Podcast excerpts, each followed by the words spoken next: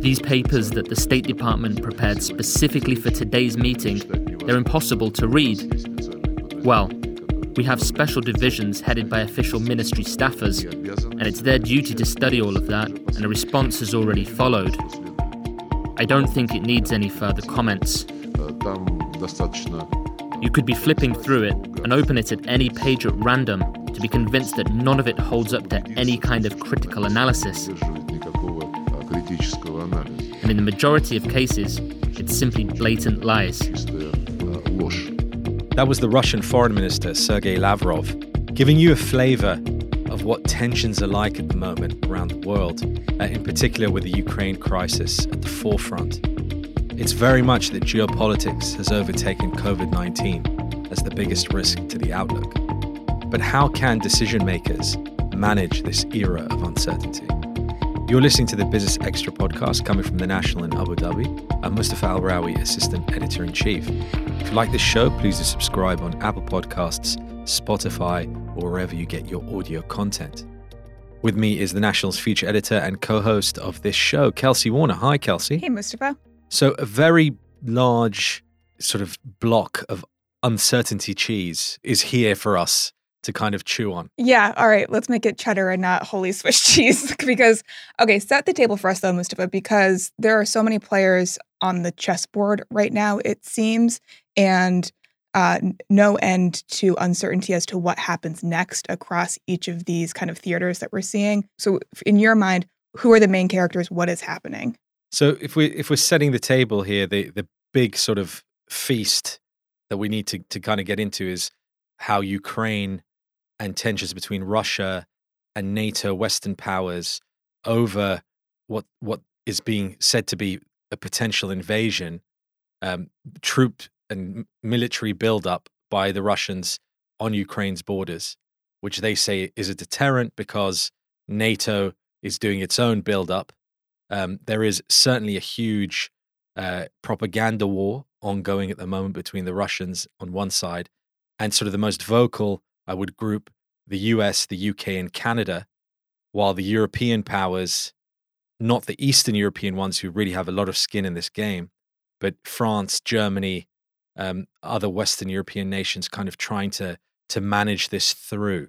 Right, we're seeing a bit of a diplomatic play. Boris Johnson of the UK, Emmanuel Macron actually sat down with Putin this week to try to forge a diplomatic way forward. That does seem like it's still open, but UK, US seem to believe that Russian invasion of Ukraine is is likely at at this point while we're sitting here. This is of course an evolving issue, but they're just one player on the, on the chessboard. So, do you have anyone who else? Yeah, so that the uncertainty is literally the uncertainty of what happens because you can either you can say on the one hand full invasion and then on the other you could kind of say something far less but that, that forces western nations to react whether it's sanctions or otherwise also going on is uh, north korea uh, that had kind of simmered down have recently been testing more ballistic missiles than ever before and there's a lot of spec not speculation but there's a lot of analysis of where and why,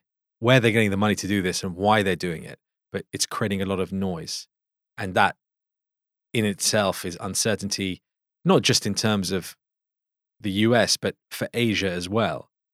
Then, if we talk about the Middle East, uh, we've had recent attacks from the, the Houthis in Yemen on the UAE. The Yemen war itself remains, you know, a big question mark. Uh, we've had the uh, killing or the, the, you know the their operation that resulted in the killing of the ISIS leader in Syria um, by U.S. special forces. So that's still continuing. In Iraq, there is a political crisis in a way because uh, they're trying to form a new government, but they can't even decide at the moment on the on the president, which is a nomination, um, which should be fairly straightforward. Backroom negotiations. Don't know what's happening there. The militias are still in question, and interlinking this region is the bigger kind of outcome of, of what will be from the nuclear talks with Iran and Western powers. So there's a lot of, I don't know what the metaphor is, plates, balls, something, a lot of stuff in the air. And we're not even talking about inflation, energy crisis, um, what's happening to stock markets, the volatility, regulation for the big tech companies, what's going to happen to us all when we have to go and live and work in the metaverse? I mean, you know, there there is. It, I feel like we kind of had this huge uncertainty of COVID, and we moved out of that. And you kind of think, phew, okay, we've got a handle on that. Okay, we've got Omicron, but we've got vaccines and we've got protocols, and, and we kind of almost feel like we're there. And then now it's, well, wait a minute. And no matter where we go, here we are. And we're returning back to a lot of the themes that we were actually talking about pre-pandemic. The other thing that you didn't mention that I just want to add into this this soup is the US China trade war, which has been percolating, I don't think has been on many people's radars recently. We're about to get trade stats on US China over the last year that the Biden administration is saying they fell short. And so we're going to need a better concrete plan. So I expect to see US China to f- come into the fore to your point as well, tech stocks, the volatility of the stock market, as well as the energy crunch that Europe is facing. We've got a bunch of things happening in the background, and then the outcomes of everything that we talk about today. None of this is binary. All of these outcomes really are going to occur in a gray area, which is why all of these interlinking factors are so important, is because they all seem to sort of feed into each other and have a bit of a ripple effect in this globalized world that we we very much live in. If you're a if you're running a business, if you're a you know senior mm-hmm. executive, whatever industry it might be, it might be easy or tempting to say, I'm just going to pull the covers over my head and maybe not emerge for another two years because it feels like whatever you do, whatever decisions you make, that sort of bigger events are going to come and derail your expectations. And there seems to be, I think, legacy of the pandemic is a greater expectation from leadership at businesses to really tango with real world scenarios. It's not enough now for businesses to operate in vacuums separate from energy crunch, supply chain. Not that it's not enough, it's actually impossible because you do so at your peril if you're not managing your climate risk, your ESG metrics, all of all of the things we've been talking about now for months if not years. You can't pull the covers over your head anymore. It's it's no longer possible. It's it's no longer survivable. So we spoke to uh, Chris Blackhurst, who is uh, a business commentator for the National, um, has been watching all these events from his base in the UK, and he walked us through what it, what it is like for industry and business at the moment, given the level of uncertainty. Let's listen to that now. So, Chris, uh, largely there has been a shift in the sentiment when it comes to geopolitics, and we're almost back to an era that we that we saw before the pandemic, when there was a lot of tension, for example, between the U.S. and China over trade, and no one knew how that would impact, you know, overall business sentiment and investment. And now, in in the early weeks of 2022, with Ukraine and Russia, uh, that crisis seemingly dragging on, we have in the Middle East, whether it's uh, Yemen and the Houthi rebels and their actions, or it's seemingly unable to reach uh, some kind of traction on a reasonable uh, deal with Iran over its nuclear ambitions. Geopolitical tensions are very much back on the agenda. I mean, from your point of view, you've been, you've been covering business, you've been watching uh, business for a long time. Um, how does this affect business leaders and decision makers when, when, when they look at the year ahead and what they need to do? Yes, we're living in a hugely uncertain time. This is a but people can probably tell I'm of a certain age. I, I, sort of hesitate to say it like this, which is um, I can't remember a more uncertain time. I'm sure if I went back, um, I probably could, with various wars, etc., etc. But we are living in a hugely uncertain time for all sorts of reasons. I mean, there's the Ukraine, and what the Ukraine is about is the willingness and desire of Russia and Vladimir Putin to, to flex their muscles. We've got the same issue effectively with China. So we have two very strong presidents in both countries who are very ambitious, very fiercely ambitious for their countries. That's destabilizing. At the same time, we have a, a, a relatively weak United States, a, a very uncertain United States, a very split United States. And then the EU is effectively all over the place. I mean, they're not really certain, and we've lost Angela Merkel, who was a stabilizing influence. So, on the political side, um, oh, and then there's India as well. I mean, I could go on and on and on, but there's the political side. There's also the social side where business leaders are acutely aware that the world is literally full of social unrest, um, whether it's issues surrounding inequality, food poverty, issues around Me Too. I mean, all these things play into their thinking. And and then on top of that, of course, I've said so much so far without even saying climate change. So you put all that together, and we are living in a very uncertain period. Where the markets are doesn't help. Business leaders, um, if you're running a multinational corporation or even a, a domestic, a national company based in one country, what business craves more than anything is certainty. What they're not getting at the moment is any degree of certainty. In fact, they're getting a complete opposite. And the markets are extremely volatile. And taking decisions now on whether I should invest here or expand there or take over this company, all of which involves spending money, they're likely increasingly to, to, to sit tight. Chris, I have to say, I find it almost comforting that you say this is the most uncertain time you've witnessed in your lifetime. because as somebody who came of age sort of during an inconvenient truth and came of age during the climate crisis uh, reconciliation, now we've we've reached acceptance. We're moving into now the energy transition, and to me, it's disheartening that the lever that's being pushed right now is the Nord 2 gas pipeline on Russia. That feels like such a short term thing to be thinking about because that pipeline you know, we've thought about that being used for hydrogen already. This conversation feels like we're thinking six months in advance rather than six years or 60 years in advance. I don't know. How are you thinking about how we've left that sort of energy transition conversation? Have we left it behind? No, not at all. On my list of things that add fuel uh, fuel uh, sorry there's no pun intended but uh, things that fuel uncertainty. Energy is a, a major factor. And yes it is disheartening when a geopolitical event like russia's intentions towards ukraine that that comes down to the bargaining chip appears to be a, a pipeline. But that says a, an awful lot about energy fragility which is an enormous concern. And the fact is, um, I mean, look, I'm speaking to you from the UK, um, where we get our energy from and how that energy is, is going to be developed. Honestly, we have no idea.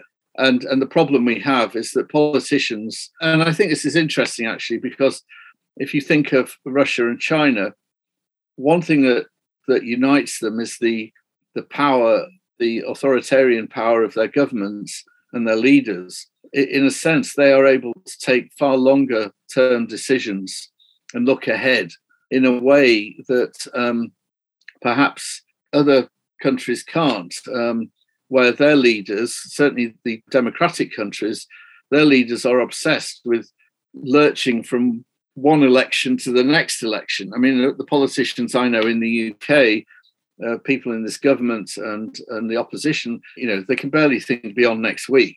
Getting a politician to put plans down now for something a long way ahead, for which that they will get no credit, is very difficult, and that's something that is right across all all the democracies, and it's very hard. And I mean, I'll give you an example. While the world is focusing on Ukraine and worrying about that, China carries on um, buying things, laying down the putting groundwork in for resources, for minerals, uh, investing increasing amounts in Africa, now in the Caribbean, in the Pacific. No other country is doing this. Uh, I mean, not that I'm aware of, um, not to the same anything like the same degree. And that's China's ability to plan ahead, which we simply do do not have. Well, I, I, there was something you wrote, Chris, uh, for the National. It was quite a poignant piece where you you kind of in your local area, you met with a restaurant owner. And the reason why I bring this up is because um, even though the pandemic has had an impact on the labor market in the UK, to a certain extent, business and industry is still living with the consequences of Brexit, which was, you know, the most impactful moment for UK and Europe pre-pandemic, if you like. And now uh, that we're, if we are emerging from the pandemic, there's still, it's still kind of waiting for us. It's still sitting there these consequences from from two years ago. They didn't just go away. And you talk about, you know, what China's doing, what's happening between Russia, the Ukraine, and in Europe. I mean, a lot of this is, it seems, almost th- that things that were on the back burner are suddenly re-emerging again that we have to deal with. And the sad thing seems to be that we still don't have an answer for a lot of these things, in particular Brexit. The UK, for the last two years, we've been um, entirely concentrating on one thing, which has been COVID.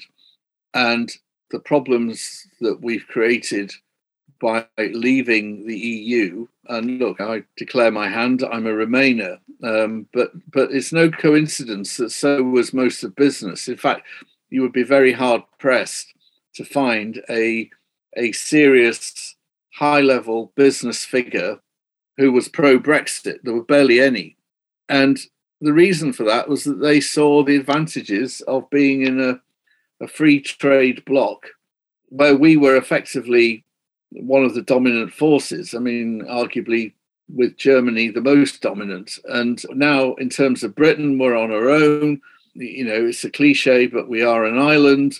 Um, we're a small island. We're overcrowded. We have to buy in everything. And we're increasingly a service economy. Um, the days of British manufacturing, they're not there anymore. And um, I think it was a, a, crazy thing to do. I mean, what it's done effectively, which we're only beginning to see, is add to the red tape.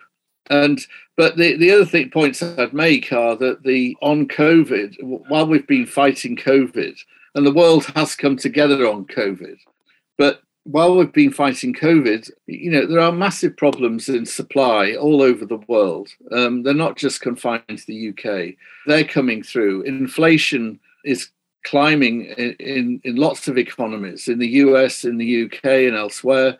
Um, the cost of living is rising. The central banks are going to, are, I mean, this will be have a huge impact. They're going to cut back on their quantitative easing. Interest rates are climbing. And these are all things, I mean, they're affecting the markets right now, but these are all things that are going to affect all of us. So, two pieces of evidence speaking to this question that Mustafa just asked the Oxfam survey that found the rich really only got richer during the pandemic. So the haves and the have nots. And then the Edelman Trust Barometer that shows increasing distrust in our media and our public servants. So when you think about business leaders and what you want from them operating in this environment, a lot of this speaks to systemic issues, of course, but what are the smart businesses doing and what do you want to see them doing? You're quite right. The Oxfam finding really confirms something. Uh, it is a worsening problem. The rich are getting richer. The super rich are getting super richer, if that's allowed to be a phrase, and the poor are getting poorer. And this has got worse during a pandemic. And at the same time, because of the way politicians responded to the pandemic, and they were they were all over the place. They were blindsided. Nobody realised that this was obviously it caught the world by surprise. And I don't think any country emerged from the from the pandemic with credit. Um, I can't think of any political leader anywhere in the world who's emerged totally with credit. I mean, you can make a case and say, well, New Zealand had a good pandemic. Not now. I mean, New Zealand's the fury in New Zealand about their ongoing lockdown. So there's an example. No political leader emerged with credit. They won't believe. But what that's done, as the Edelman Trust Barometer rightly says, is that it's thrown the the impetus back onto business. The issue being that people people in societies all over the world they cling to they they want guidance. Um, they cling to pillars. They cling to people and things they can trust. And what those pillars are are those anchors are first and foremost family and close friends. But after that, they're looking around. Who do I believe? Who do I believe? Who do I put my faith in? Um, well, it's my employer because my employer is looking after me um, because they've got my welfare at heart. It stands to reason. They want me to to live. They want me to thrive and prosper. And that's what the Edelman Trust Barometer is saying that business now finds itself occupying this position. And the problem with that for business and all this is business isn't really trained to do it. Uh, I mean, I have to be honest and think to myself, if I was offered the chairmanship of, and it won't happen, it's not going to happen. But if I was offered the chairmanship of a multinational, of one of the biggest banks, or a big pharma company, or um, a big retailer, would I actually want it right now? because gone are the days when it was purely about making sure my supply lines were running and the customers were happy and the, my shelves were filled and I got products that I could get out there and the price was right. Those are all the things that are to do with operating a business. Those days have gone. It's now about much, much more. And business leaders now, and this is what the Edelman Trust Barometer is saying, business leaders are expected to opine on anything that, frankly, is to do with Me Too, is to do with diversity, is to do with climate change, uh, food poverty. I mean, take your pick. Any any issue that occupies society generally, business leaders are now expected to have a view on and lead, not just have a view on, but lead and lead by example. And the problem there is that this is new. They're not they're not equipped to do that. They're not trained. They're not being rude, but it's not part of their psyche. It's not part of their training. So uh, it makes it a very difficult time. I mean, I said earlier, I've never known a time of greater uncertainty. I don't think I've ever known a time of greater difficulty for running a major company, um, an international company. It's a very difficult time. That was Chris Blackhurst. That's it for today. Kelsey Warner, thank you so much. Thank you. Thank you all for listening. All that remains to thank our production team, Arthur Edison and Aisha Khan. Do join us again next time.